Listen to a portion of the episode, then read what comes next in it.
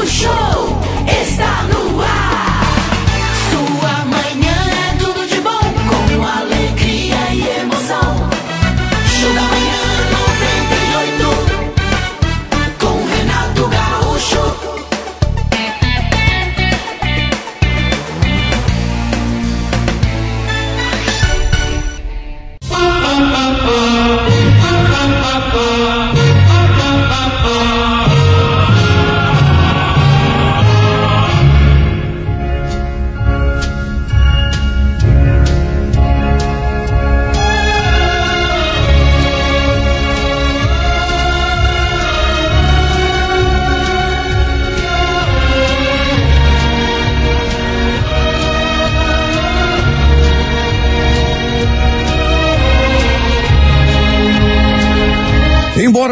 sempre percebamos, a vida é uma espécie de prova pela qual temos de passar.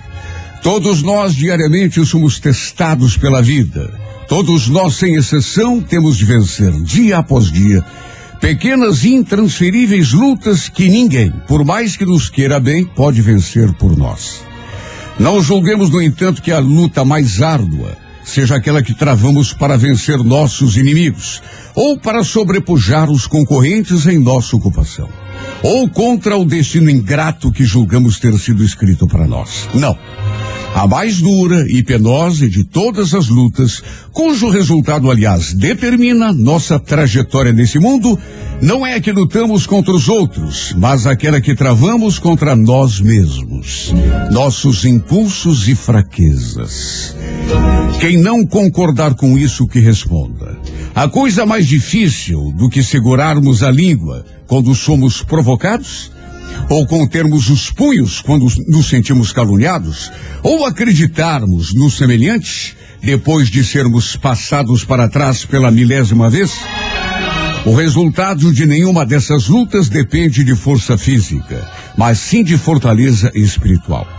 E são todas batalhas que travamos não contra o mundo, mas contra nós mesmos. Pode parecer exagero, mas a verdade é que derrotar um exército costuma ser tarefa mais simples do que controlar a fera indomável que todos nós abrigamos em nosso interior. Foi certamente por isso que alguém disse um dia: aquele que consegue dominar-se a si mesmo está preparado para dominar o mundo.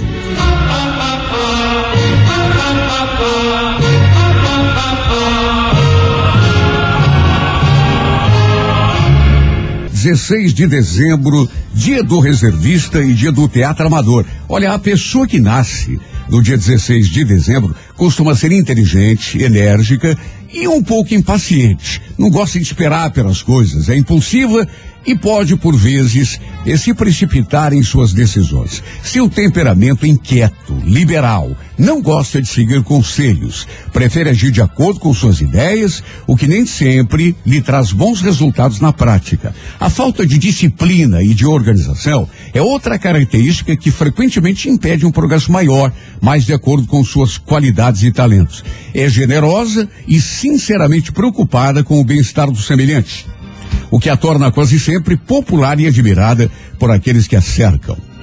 No amor à pessoa do dia, 16 de dezembro, cativa pela simplicidade e pela simpatia, mas pode amargar decepções em função de sua excessiva boa-fé. Em geral, tem muitos relacionamentos amorosos durante a vida. Como já mencionei, também de aniversário hoje, Quem que a é? atriz Luciana Braga Opa! e o governador de São Paulo, João Dória Júnior. Para você que hoje completa mais um ano de vida, um grande abraço, parabéns e feliz aniversário.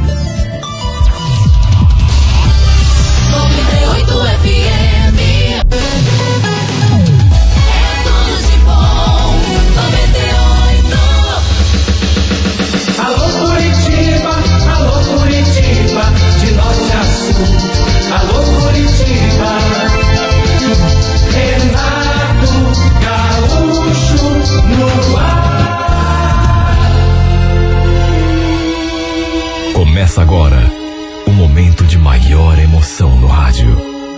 98 FM apresenta A Música da Minha Vida com Renato Gaúcho. Quando eu estou aqui, eu vivo esse momento lindo.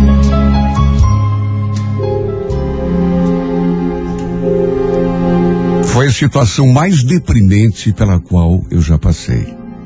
Agora, o pior é que antes de tudo chegar aos meus ouvidos, todo mundo já estava sabendo. Vizinhos, alguns amigos, até algumas pessoas da minha família. Sabiam e faziam vista grossa. Escondiam de mim. Olha, foi tão humilhante. Foi tão vergonhoso. Principalmente porque, repito, eu fui o último a saber. Na verdade, só soube mesmo quando a bomba estourou. Para encurtar a conversa, minha noiva andava me traindo com outro homem. E ele morava ali mesmo, no bairro, perto da minha casa. E o detalhe, e isso foi o que mais acabou comigo. O desgraçado era casado. Tinha mulher e duas filhas. Se bem que mesmo que fosse solteiro, a dor seria a mesma. Só que, puxa vida, ela teve de se meter justamente com um cara casado. E conhecido de todo mundo ainda por cima. Simplesmente queimou a minha cara na frente dos conhecidos. E o pior é que o caso dele só veio à tona. Porque a mulher do infeliz descobriu a safadeza. Eu fiquei sabendo através da minha mãe. Não sei quem contou a ela. Ela soube, naturalmente foi lá e contou para mim. Imagine a minha cara quando cheguei em casa e fui recebido com aquela notícia. Minha própria mãe. Ela já me olhou como se estivesse olhando para o pior coitado do mundo. Filho, senta que o choque vai ser forte. Nossa, o que, que foi, mãe? Morreu alguém? Vieram me contar que a Daniela, ela tá de caso com outro homem, homem casado, e parece que a mulher dela, dele, descobriu tudo. Você vai ter que tomar uma atitude. Olha, eu fiquei pasmo. Completamente sem razão. Olhando para a cara da minha mãe e esperando que ela dissesse que era uma brincadeira de mau gosto. Juro. Num primeiro momento eu não acreditei. E como acreditaria, meu Deus?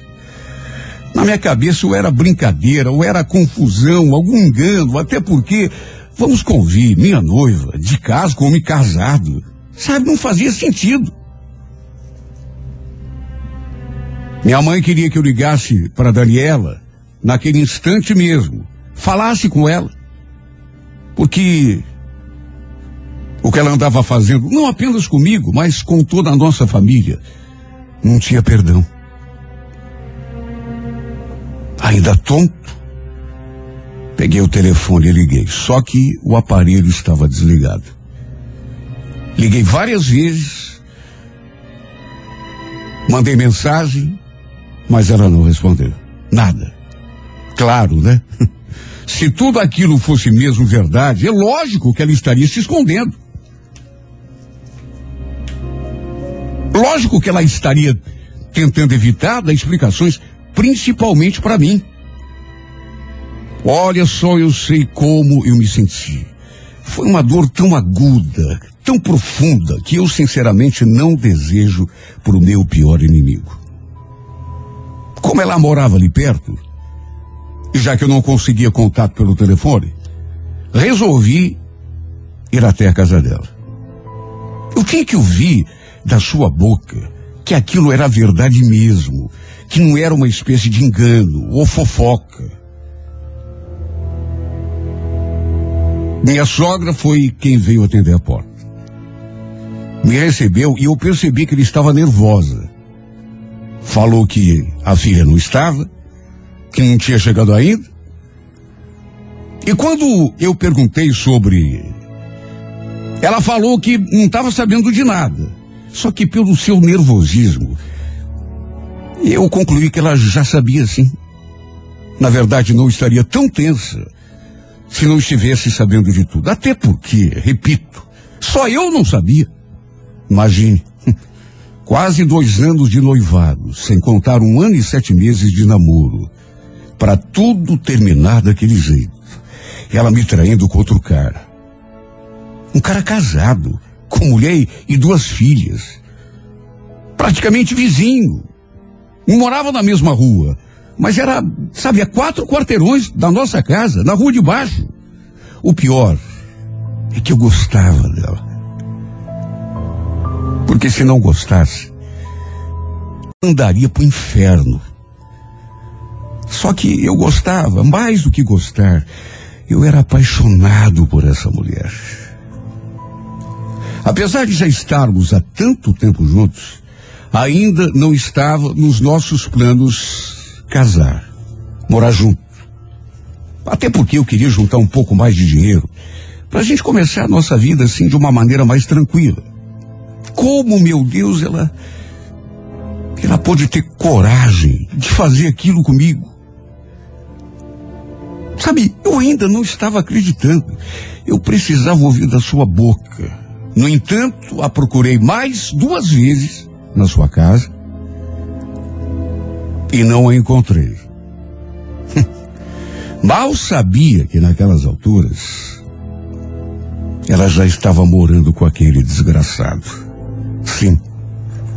Porque depois que deu flagra nos dois, a mulher dele tinha tocado o infeliz para fora de casa. Não quis mais saber do traste. E depois, para minha tristeza, fiquei sabendo que os dois estavam juntos. Ele tinha alugado, assim, em cima da hora, uma kitnet já mobiliada. E os dois estavam morando juntos. Como marido e mulher.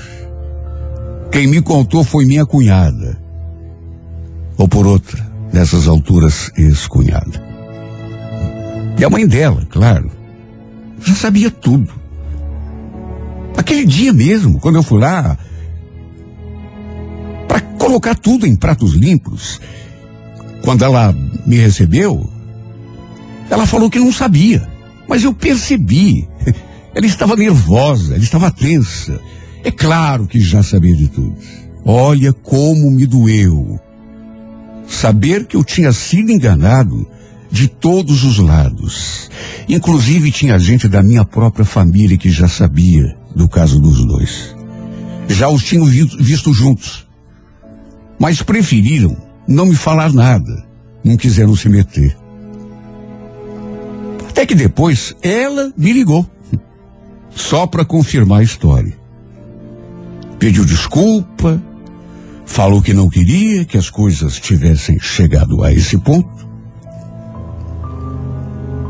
Mas que, enfim, embora não quisesse me magoar, eh, os dois estavam se gostando muito. Palavras dela. E ela falou e repetiu que não queria me magoar. Que eu continuava sendo uma pessoa especial e importante na sua vida. E ainda completou.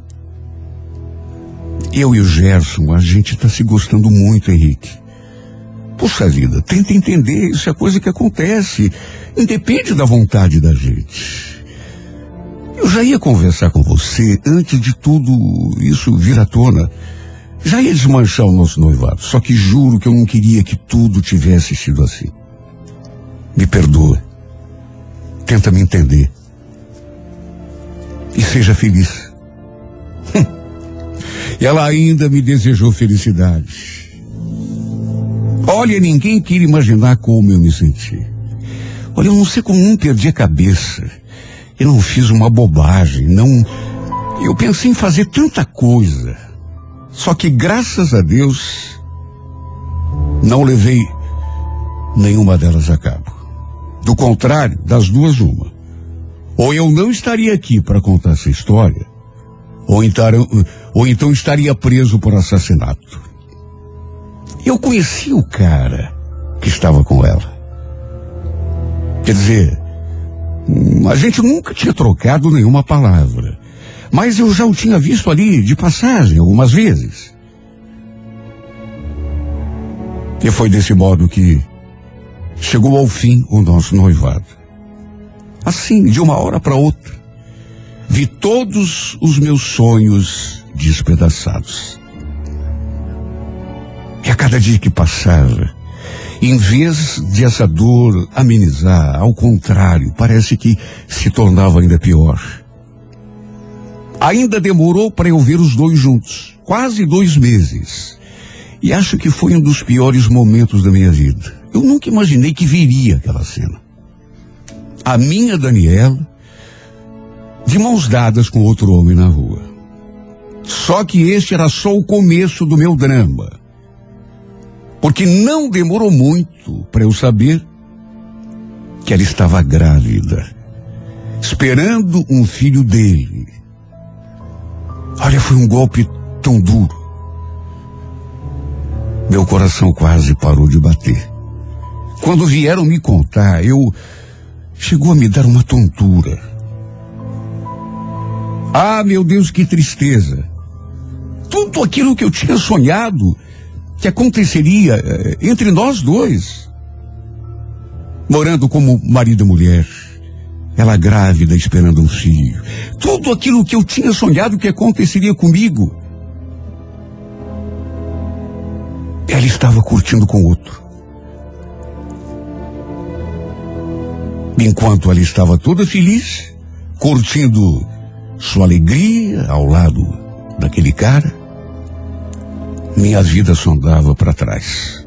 Só desmoronava. Porque eu simplesmente não consegui esquecê-la. Não consegui arrancá-la do coração por mais que tentasse. Minha mãe dizia que eu devia tirá-la da cabeça. Você tem que tocar a tua vida, meu filho. Você tem que conhecer outra mulher, uma pessoa que realmente vale a pena.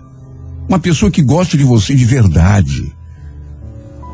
Tá aí choramingando pelos cantos, com essa cara de tristeza, como se o mundo tivesse acabado. Tira essa mulher da cabeça, filho. Meu Deus, de que jeito? É inútil falar para quem está apaixonado, tirar a pessoa da cabeça. Simplesmente não dá. Não é humano. A gente não consegue. Sabe que deve, mas o coração não obedece. Falar de fora é fácil. De todo modo, o tempo foi passando. Até que eu soube que ela tinha dado à luz. Uma menininha. E continuou seguindo a sua vida ao lado daquele traste. Um ano se passou, e eu juro, parece que tinha sido ontem. As pessoas me falavam, minha mãe principalmente, daqui a pouco passa, filho. Sabe, ninguém morre de amor. Se distrai, sai pra rua, conversa, vai à festa. Um ano tinha se passado. Só que, repito, parece que tinha sido ontem. Dois anos se passaram. Três. Quatro anos. E nessas alturas, eu já estava com a minha vida menos bagunçada, digamos. Já tinha passado pelo pior. De certo modo, às vezes, até pensava que tinha superado o que havia acontecido. Pelo menos era o que eu imaginava. Até que um dia, do nada, recebi uma mensagem no meu perfil. E olha, quando reconheci a autoria daquela mensagem, meu coração veio na boca. Oi Henrique, tudo bom? Como é que você está? Olha, eu, na hora, sinceramente, eu nem acreditei. Foi um choque tão grande, um, eu. Mas era ela. Era a Daniela. Meu coração disparou dentro do peito. Meu Deus, depois de tanto tempo, mais de quatro anos, o que essa mulher poderia estar querendo comigo? Olha, fiquei até me perguntando se devia ou não devia responder. Só que no fim, acabei respondendo. Falei que estava tudo bem Perguntei como ela estava e começamos uma conversa. Para minha surpresa, pelas tantas ela me contou que não estava mais casada com aquele cara. Que já fazia quase três meses que eles tinham se separado. Juro que fiquei surpreso, porque afinal de contas.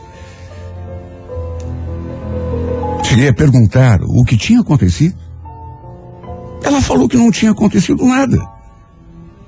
Apenas a paixão tinha esfriado. Os dois viviam brigando nos últimos tempos, já não conseguiam mais se entender. Chegou a dizer que o cara não era tudo aquilo que ela imaginava. E que ele, inclusive, tinha voltado lá para a ex-mulher. A ex-mulher o tinha aceitado de volta. Fiquei surpreso, porque não imaginava, assim como também não imaginava que ela fosse me procurar depois de tanto tempo. Mas e você, como é que está a tua vida? A certa altura ela me perguntou: Você está sozinho? Está com alguém? Quem eu? Não, continuo sozinho. Até tentei levar um relacionamento adiante aí com outra mulher, mas no fim acabou não dando certo. Até que pelas tantas ela me surpreendeu. Quer saber uma coisa? Eu tenho sentido tanta saudade de você. Queria muito te ver pra gente conversar. Você topa se encontrar comigo? Olha, eu tinha consciência de que talvez não fosse aconselhável fazer aquilo. Só que ela foi me envolvendo. Ela foi. Até que no fim, combinamos de nos encontrarmos dali a meia hora na esquina da sua casa. Ela falou que deixaria a filha aos cuidados da sua mãe. Iria ficar lá me esperando. Sabe o que é tremer dos pés à cabeça? Naquela expectativa de rever. Aquela pessoa que, embora tenha passado quatro anos, na verdade você não tinha conseguido esquecer. Meu corpo não tremia, ele trepidava. Passei de carro e ela já estava ali me esperando. A gente se cumprimentou. Houve assim um certo constrangimento e olha, confesso que foi difícil me sentir à vontade perto dela. Principalmente depois de tudo aquilo que tinha acontecido e depois de tanto tempo. De qualquer modo, ela estava tão linda. Aliás, para mim, ela sempre foi a mulher mais linda do mundo. E continuava sendo, apesar de tudo. Fomos até uma sorveteria. Começamos a conversar. Ela me botou a par da sua vida, dos últimos acontecimentos. Eu também falei um pouco de mim e pelas tantas. Ela começou a relembrar nossa história. Os tempos em que tínhamos sido tão felizes. Você quer saber de uma coisa? Eu fui uma tonta quando te troquei pelo Gerson. No fim, acabei descobrindo que ele não era aquilo que eu imaginava. Ele mudou tanto depois que a gente foi morar junto. Se você quer saber, me arrependo profundamente pela escolha que eu fiz. Aliás, já era pra gente ter se separado bem antes. Mas sabe como é, né? A gente foi levando, levando, principalmente por conta da minha filha. Ela confirmou que o sujeito, o tal do Gerson, tinha voltado a viver com a ex-mulher. Sabe, a cada palavra dela, eu me encolhia na cadeira porque, sem saber ao certo aonde ela queria chegar com aquela conversa. Para resumir, no fim, acabou rolando um beijo. O clima foi mudando. E quando vimos, estávamos abraçados, minha boca colada na sua boca. Como se aqueles quatro anos não tivessem passado. E olha só de sentir novamente o calor daqueles lábios na minha boca. Eu me senti no céu. Saímos daquela sorveteria e fomos direto ao primeiro motel que encontrei no caminho. Onde nos entregamos um ao outro como nos tempos em que éramos felizes. Ah, meu Deus, quatro anos tinham se passado. Quantas vezes eu cheguei a pensar, estou livre dessa fixação. Esqueci essa mulher. Eu pensava que tinha esquecido. Só que, naquela tarde, nós dois ali abraçados, em cima daquela cama, eu sentindo o seu cheiro, eu contemplando o seu rosto adorado, me dei conta de que não tinha esquecido nada. Depois que a gente se despediu, parecia até que aquele pesadelo não tinha acontecido. Foi como se nunca tivéssemos deixado de ser noivos. Eu a deixei perto de casa e prometemos continuar mantendo contato. Nos vermos de novo. E desse modo, fomos como que retomando a nossa história. Minha mãe, quando soube, parece que estou vendo, ela na minha frente, me fuzilando com o olhar. Mas você é muito tonto mesmo, hein, filho? Eu não acredito que você esteja dando conversa para essa mulher. O que, que você tem na cabeça? A questão, na verdade, não era o que eu tinha na cabeça, mas o que eu trazia no coração. Era amor demais, era muita paixão. Era uma paixão que transbordava pelo meu peito. Eu amava essa mulher mais do que tudo na vida. Continuava sendo louco por ela. Apesar do que tinha acontecido. Nunca esqueci. Nunca deixei de amá-la. Apesar de eu tentar enfiar isso na minha cabeça a todo custo. Só que mesmo que eu tentasse negar a mim mesmo, ela continuava sendo a mulher da minha vida. Aquela que eu continuava amando com todas as forças do meu coração. E desse modo fomos retomando o nosso relacionamento. Passei a frequentar sua casa de novo. Por uma questão de boa convivência, ela achou melhor evitar um contato com a minha mãe. Até porque não queria botar tudo a perder por causa da minha mãe. Porque a minha mãe não aceitou. Assim como continua não aceitando até hoje. Aliás, não é só ela que me critica até hoje. E quer saber? Apesar de tudo, eu não dou a mínima. Não dou porque é a minha felicidade que está em jogo. O que vale o julgamento alheio? Quando aquilo que está em jogo é a minha felicidade. Depois de quatro meses, ela me propôs que morássemos juntos. E para não perdê-la outra vez, acabei aceitando.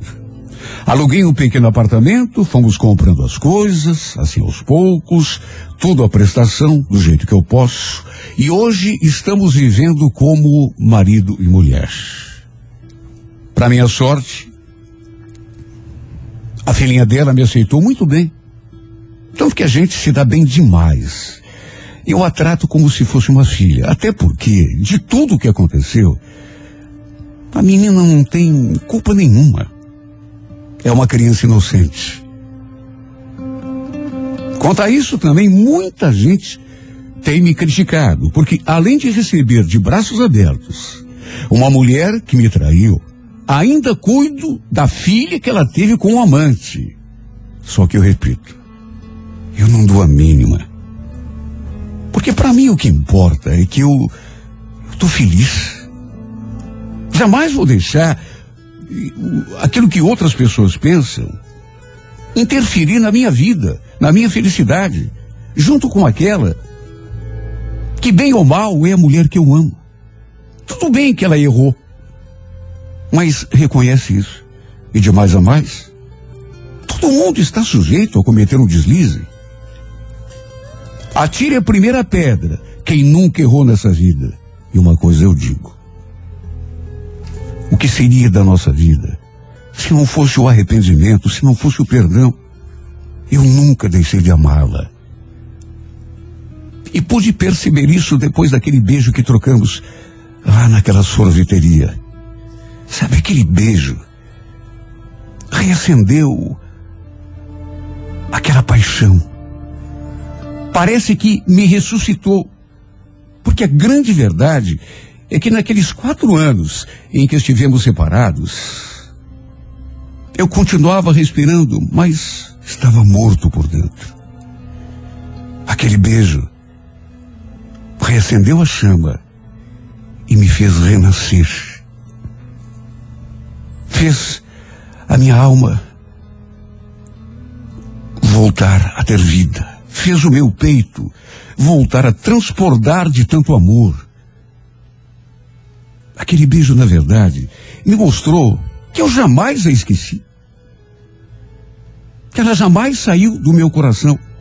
Aquele beijo trouxe vida a esse coração que eu já julgava estar morto.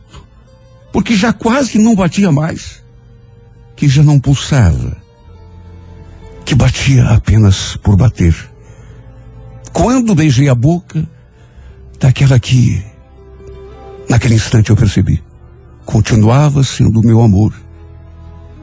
E para sempre seria a mulher da minha vida.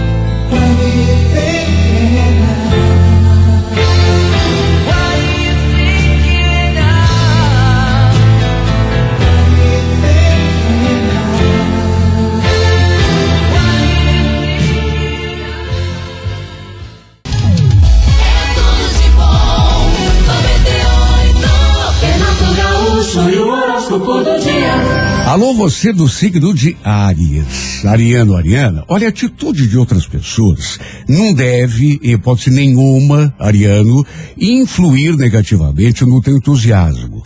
Se a gente vai depender de aplauso, ou de incentivo, ou de cara bonita, né, dos outros para fazer alguma coisa, dificilmente vai conseguir realizar grandes projetos. No romance, tato e gentileza farão a diferença nessa fase. Meu Ariano, a cor é vermelha, número 30, horas 5 da tarde. Alô, Toro, bom dia. Taurino, Taurina, encarar tuas chances com otimismo e sem desmerecer as qualidades que tem, será com certeza a melhor forma de avançar na tua ocupação e ficar mais perto daquilo que você quer para si. No romance em especial, só lute por aquilo que realmente vale a pena, Toro. Não alimente relacionamentos ou interesses infelizes ou insatisfatórios. A cor violeta, número 71, hora 10 e meia da manhã. Gêmeos, bom dia. Geminiano, mesmo que eventualmente pinte uma impressão de lentidão nos acontecimentos, ou mesmo de falta de perspectiva, acredite, o teu sucesso só depende agora de perseverança. É não desistir que o resultado mais cedo ou mais tarde vai aparecer. No amor, gêmeos, equilíbrio, nem se esconda atrás do medo, mas nem se arrisque à toa, né? De graça, sem necessidade. Cor amarela, número 48, hora favorável, 8 da noite. Alô, câncer, bom dia. Olha, Câncer, o momento atual exige que você modifique o modo de agir. Evite se fixar tanto naquilo que está dando errado, ou que não esteja acontecendo no ritmo do jeito que você queria. Né? Não é se queixando da vida, ou se fixando naquilo que não está tendo o resultado esperado, que a gente melhora. Pelo contrário, né? No romance, não se esqueça de que desânimo, inseguranças e implicâncias não ajudam ninguém, nem a atrair, muito menos a manter o interesse do outro. A cor é laranja, número 15, horas 5 da tarde. Bom dia para você de Virgem. Olha, Virgem, eh, teus caminhos, no aspecto pessoal e profissional, inclusive, começam a se abrir. Agora, não seja ingênuo a ponto de achar que vai conseguir bons resultados sem esforço. A tua estrela é meio caminho andado para qualquer conquista, mas a outra metade do caminho, só mesmo a garra, a dedicação é que poderão andar. Viu? No romance, Leão, exige espere menos. Quanto menos exigir do relacionamento ou do outro, mais vai se aproximar da realidade e mais feliz você será. A cor é verde, número 38, hora 11 e meia da manhã. Bom dia para você de Virgem. Olha, Virgem, tenha em mente que as coisas boas da vida começam a acontecer quando a gente se dispõe a ir à luta. Você de vez em quando se acomoda muito, Virgem age de forma muito tímida, quando precisava exatamente do contrário, né? É, é, ou seja, buscar o que quer da vida com garra, com energia, acreditando que realmente vai conseguir. Aí junta garra com o teu talento, é bola na rede, né? No romance, faça teu destino e não permita que as coisas aconteçam sem a tua participação. Construa a tua felicidade, porque você é o arquiteto do teu destino. A cor é grafite, número 20, hora nove e meia da noite. Alô, você do signo de Libra. Olha, Libra, continua a necessidade de você avaliar teu comportamento em relação a aspectos importantes da tua vida, especialmente o profissional. Procure se disciplinar, fazer o que precisa ser feito, que sucesso no trabalho, na vida profissional, não é resultado só de talento, não, mas de muita dedicação àquilo que a gente faz. No romance Libra, embora não deva tomar decisões levianas, também não fique enrolando um ano e mais seis meses para tomar posição, né? Tem coisas que se a gente não, não toma decisão na hora, acaba fugindo do nosso controle. A Cor é Lilás, número 54, hora quatro da tarde. Bom dia, escorpião. Escorpião, todas as situações deverão ser enfrentadas com espírito esportivo, inclusive as que envolvam o relacionamento familiar e o trabalho. Quando consegue canalizar a atenção em atitudes práticas, você sempre consegue o resultado que quer. Teu problema é que nem sempre você consegue se importar só com aquilo que interessa, né? No romance, será aconselhável, escorpião, não levar nada a ponta de faca nessa fase. A Cor é Verde, número 24, hora 11 da manhã. Alô, alô, Sagitário. Poderá enfrentar pequenos aborrecimentos na vida prática por falta de atenção e organização. Né? Por falta de concentração, aliás, você vive perdendo oportunidades de ouro. Reconheça a importância da ordem, da disciplina, Sagitário, na execução das suas ideias. No romance, cuidado com a língua, né? Não deixe dúvidas a respeito das tuas intenções. A Corredorada, número 92, hora sete e meia da noite. Alô, Capricórnio, olha, combata os estados de espírito negativos, sejam eles sem motivo, sejam eles decorrentes de fatos concretos.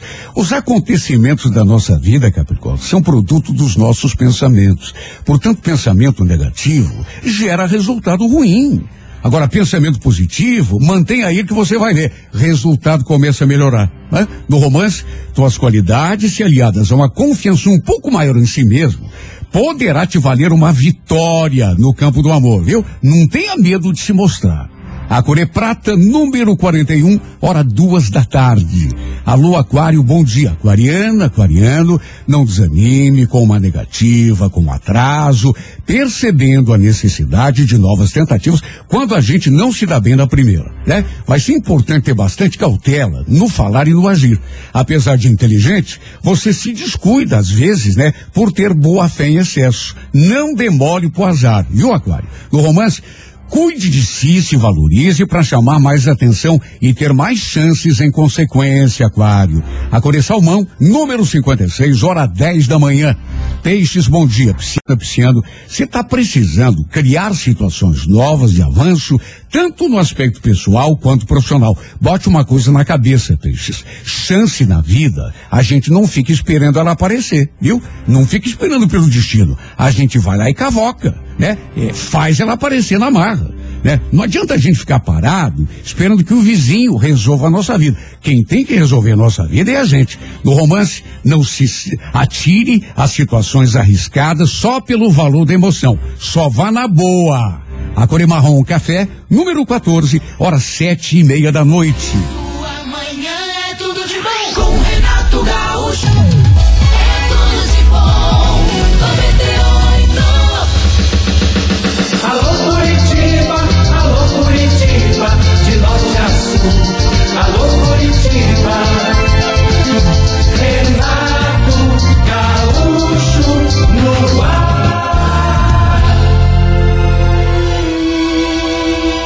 Começa agora o momento de maior emoção no rádio.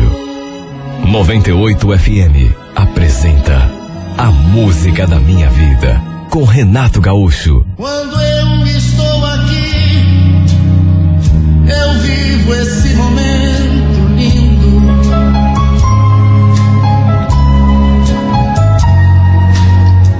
Olhando pra você e as mesmas emoções.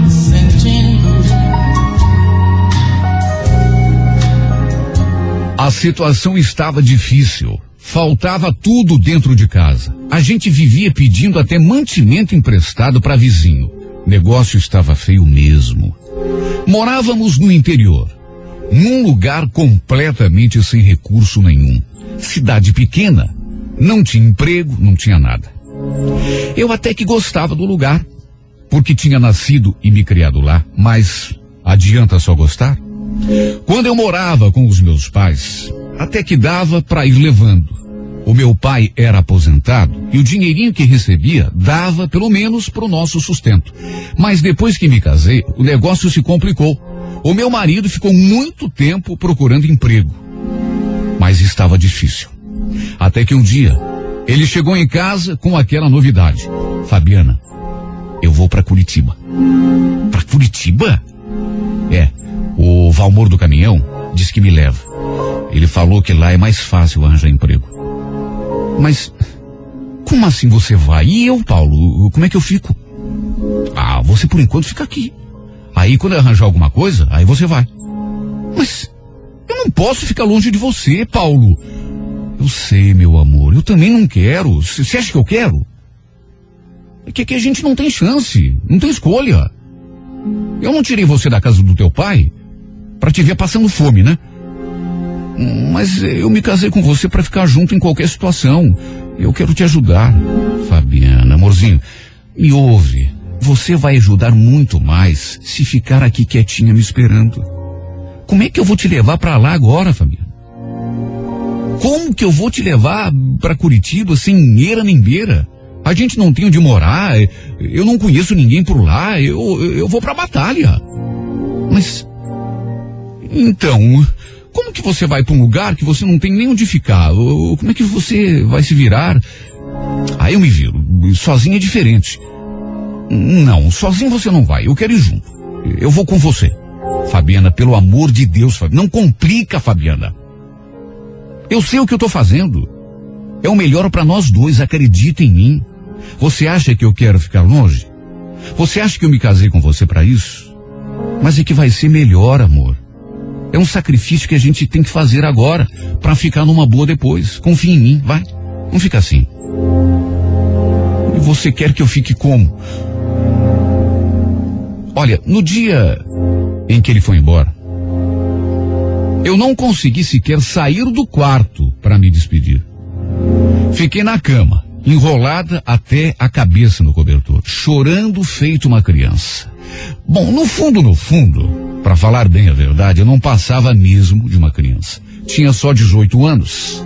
Era praticamente uma menina e amava demais o meu marido para aceitar aquela ideia de ficar distante, ainda que fosse só por algum tempo, como ele falava. Mas é que não teve outro jeito.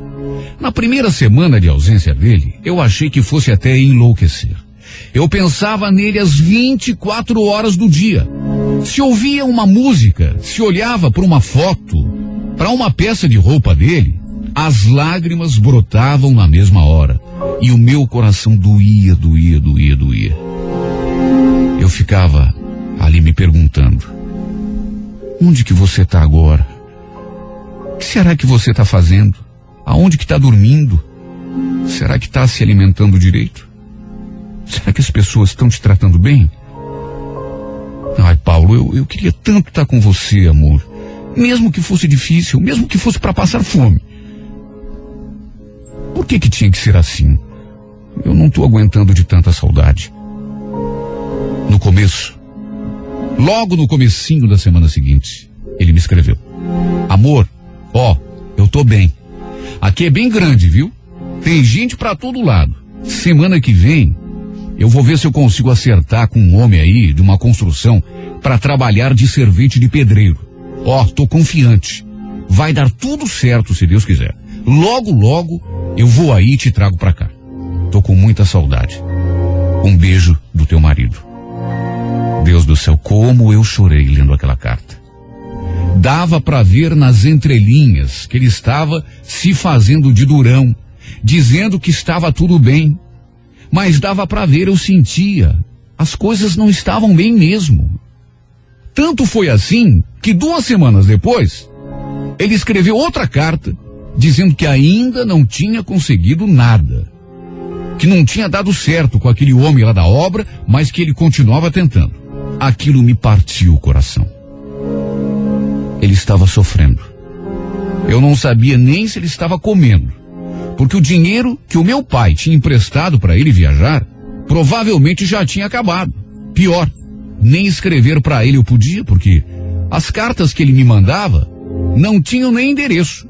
Simplesmente porque ele não parava num lugar certo.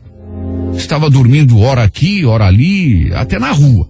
Olha, eu não sei quem de nós dois sofria mais, se ele ou se eu. Sinceramente, eu não sei. Foi por isso que eu fiquei feliz quando, depois de dois meses, eu recebi a primeira carta com um endereço no envelope. Pelo menos isso. As notícias confirmavam o que eu sonhava há tanto tempo. Fabiana, arranjei trabalho, amor. E um lugarzinho para ficar por enquanto. Ó, eu tô ajudando um homem, dono de um bar, a construir a casa dele. E ele me dá moradia e comida em troca. É um senhor sem muito recurso também. Mas ele disse que eu posso morar aqui enquanto precisar, mesmo depois que acabar a construção. Olha, aquela foi a melhor notícia que eu recebi. Pelo menos agora eu podia escrever para ele e falar da saudade que estava sentindo. No meu aniversário, chegou um pacotinho pelo correio. Abri, curiosa, e era uma blusa. Uma blusinha bem simples, mas com um cheirinho de nova. Junto, uma outra carta que falava: Fabiana, eu queria muito te dar uma coisa melhor, mas dessa vez eu não posso. O seu Chico, senhor para quem eu estou trabalhando, ele tem me dado um dinheirinho de vez em quando, mas é pouco. Mas, de qualquer forma, feliz aniversário, viu? Ó, no ano que vem, se Deus quiser, eu vou te dar um presente melhor. Logo, logo, eu quero você morando aqui comigo, num cantinho só nosso. Eu sonho com isso todo dia. E sei que vai acontecer. É questão de tempo. Um beijo do teu marido. E realmente aconteceu.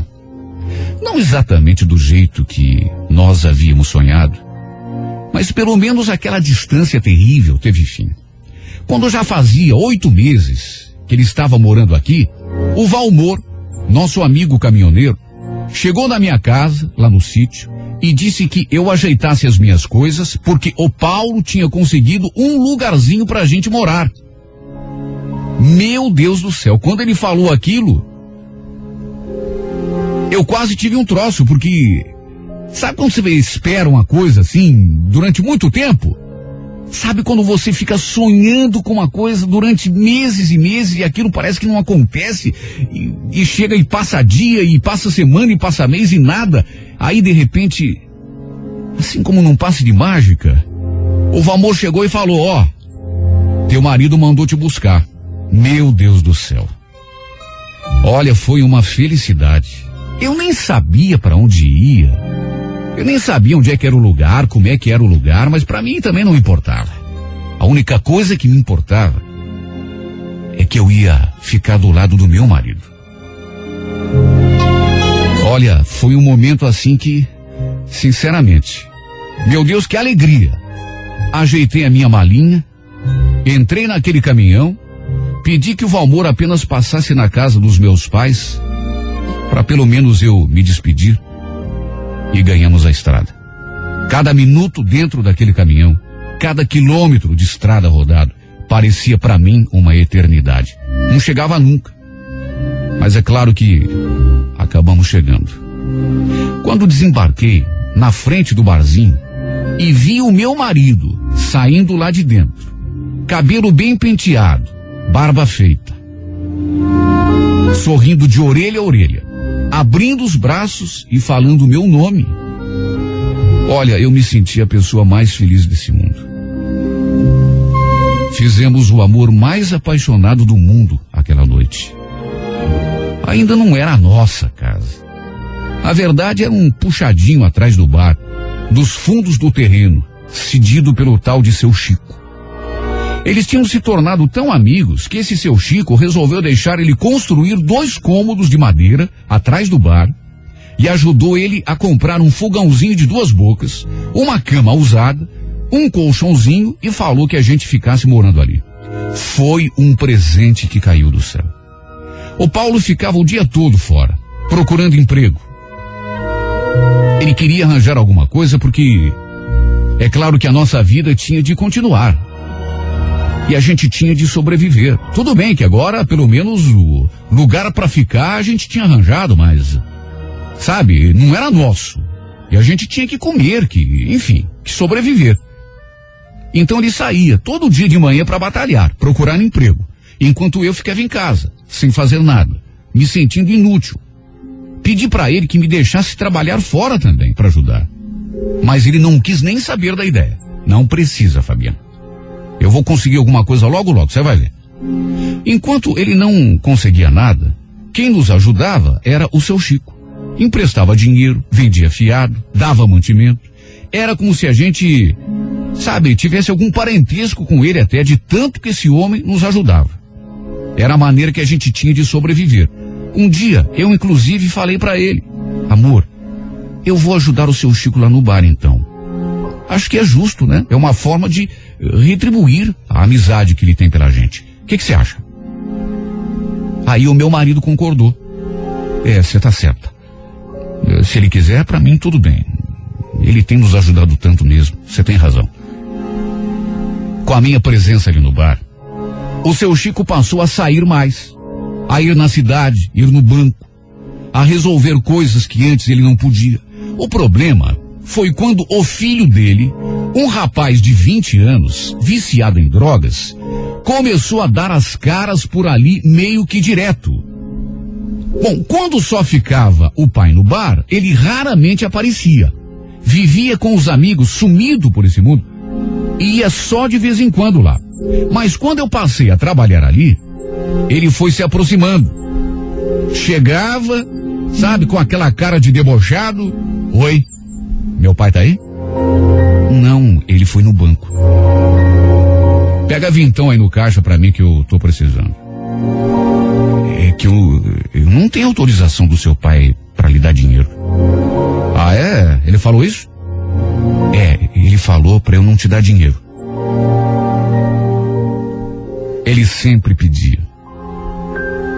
Toda vez que chegava, era dezão, vintão, cincão, eu não dava. Seu Chico falava pra eu não dar coisa nenhuma, então eu não dava. Ele não reagia. Não ficava bravo, pedia, mesmo sabendo que eu não ia dar. E quando eu falava que não, ele ficava quieto, respeitava. Aí pedia um refrigerante, alguma coisa para comer, e isso eu dava, porque o seu Chico permitia. Só não queria que desse dinheiro para ele. Ele então comia, bebia e ia embora. Meu marido também sabia da existência desse filho do seu Chico. Só não sabia que ele estava aparecendo com tanta frequência lá no bar. Porque eu não contava. Eu tinha medo dele me pedir para parar de ajudar. Era final de dia. Eu estava fechando o bar, coisa que eu fazia de vez em quando, quando o seu Chico ia embora mais cedo e me pedia. O meu marido ainda não tinha chegado da rua, quando o Tiago, esse moço, apareceu atrás de mim no momento em que eu abaixava a última porta. Chega por hoje? Ele falou assim e eu, distraída, me assustei porque não tinha visto chegar. Oi, Tiago. É, por hoje chega. E o meu pai, onde é que tá? O seu pai ele foi embora mais cedo, estava cansado. E o seu marido? Ah, o Paulo daqui a pouco tá chegando.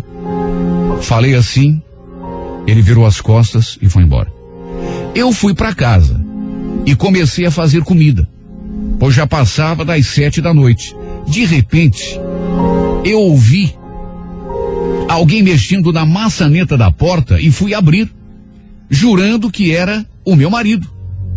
Só que não era. Tiago, o que, que você quer? O, o, Paulo já está para chegar. Eu acho bom você ir embora. Percebi logo que ele estava alterado. Os olhos vermelhos. A voz, a fala enrolada. Tô precisando uma grana aí. Você tem para emprestar? Tiago, eh, eu acho melhor. Não pude nem terminar a frase. Porque ele começou a me agarrar e a passar a mão em mim, no que eu gritei: Para! Tiago, pelo amor de Deus, para, me larga! Então veio o primeiro bofetão. Caí no chão abobada. Ele fechou a porta, abriu o zíper da calça e ali mesmo no chão. Acho que não preciso descrever o que aconteceu. Foram os minutos mais pavorosos da minha vida. A experiência mais terrível que já me aconteceu. Olha, nem a fome, nem a saudade do meu marido, naqueles meses que a gente ficou distante um do outro. Nada disso tinha me machucado tanto quanto passar aquilo que eu passei nas mãos daquele homem. Depois de saciar a sua vontade, ele simplesmente se arrumou e abriu a porta para ir embora. Só que nisso o meu marido chegou. Chegou e me viu ali deitada no chão, naquele estado, chorando. Eu não sei o que ele pensou, mas ficou paralisado por uma fração de segundo, me olhando, enquanto eu tentava achar fôlego no meio das lágrimas para dizer o que tinha acontecido. Nisso, o Tiago o empurrou e saiu correndo para fora. Foi aí que eu gritei: Ele me violentou, Paulo. Ele abusou de mim, Paulo. Quando eu falei assim, o meu marido não pestanejou. Foi até a pia, apanhou uma faca grande que a gente tinha e saiu tropeçando porta fora. Eu ainda gritei para ele: Paulo, pelo amor de Deus, volta, Paulo. Não faz isso. Me levantei, dolorida, machucada, tentando me recompor e ir atrás dele. Mas não tive como. Minutos depois, a vizinhança estava comentando. O Paulo matou o filho do seu Chico e fugiu. Foi uma noite de pesadelo. Fui parar no hospital. Tentei acreditar que nada daquilo tivesse realmente acontecido. Mas a realidade estava ali. Minha vida tinha sido virada de cabeça para baixo. Desde aquele dia, não tenho notícias do meu marido. E é por isso que estou recorrendo a esse programa. Para pedir que, se você estiver ouvindo, Paulo, entre em contato comigo. Porque eu estou sofrendo muito com a tua ausência. Continuo morando no mesmo lugar, graças à bondade do seu Chico. Por isso peço que você apareça, que responda pelo que fez. Que eu tenho certeza de que a justiça vai ser feita. É um suplício para mim ficar aqui, sem saber onde você está. Se está passando fome, aonde está dormindo. Eu penso tanta besteira o tempo todo. Tenho tanto pesadelo à noite. E choro tanto com medo de que você. Sei lá. Eu queria tanto que você voltasse. Para eu saber que você está bem. Que pelo menos desse um sinal de vida, Paulo. Eu sei que você deve estar passando por uma situação terrível. Está passando por isso porque me defendeu. Mas pelo menos me manda um bilhete, me manda uma carta, me, me telefona, me, me manda um recado, fala onde você está. Para pelo menos eu saber que você está bem. Ou melhor do que isso, para eu ir ao teu encontro. Porque esteja você onde estiver, passando pelo que estiver passando, eu quero passar junto, Paulo. Quando eu jurei, diante daquele padre, que seria para sempre, eu não estava brincando, era para sempre mesmo. E do jeito que o padre falou, na alegria e na tristeza. Onde você estiver, eu quero estar junto, seja onde for. O que você estiver passando, eu quero passar junto, seja o que for. Porque por pior que seja, nada me faz sofrer tanto do que ficar assim sem notícia tua, sem saber onde você está, se está bem.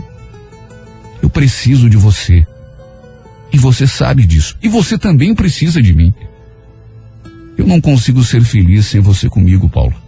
Por isso é que eu estou te pedindo através dessa carta. Já faz tanto tempo que você sumiu.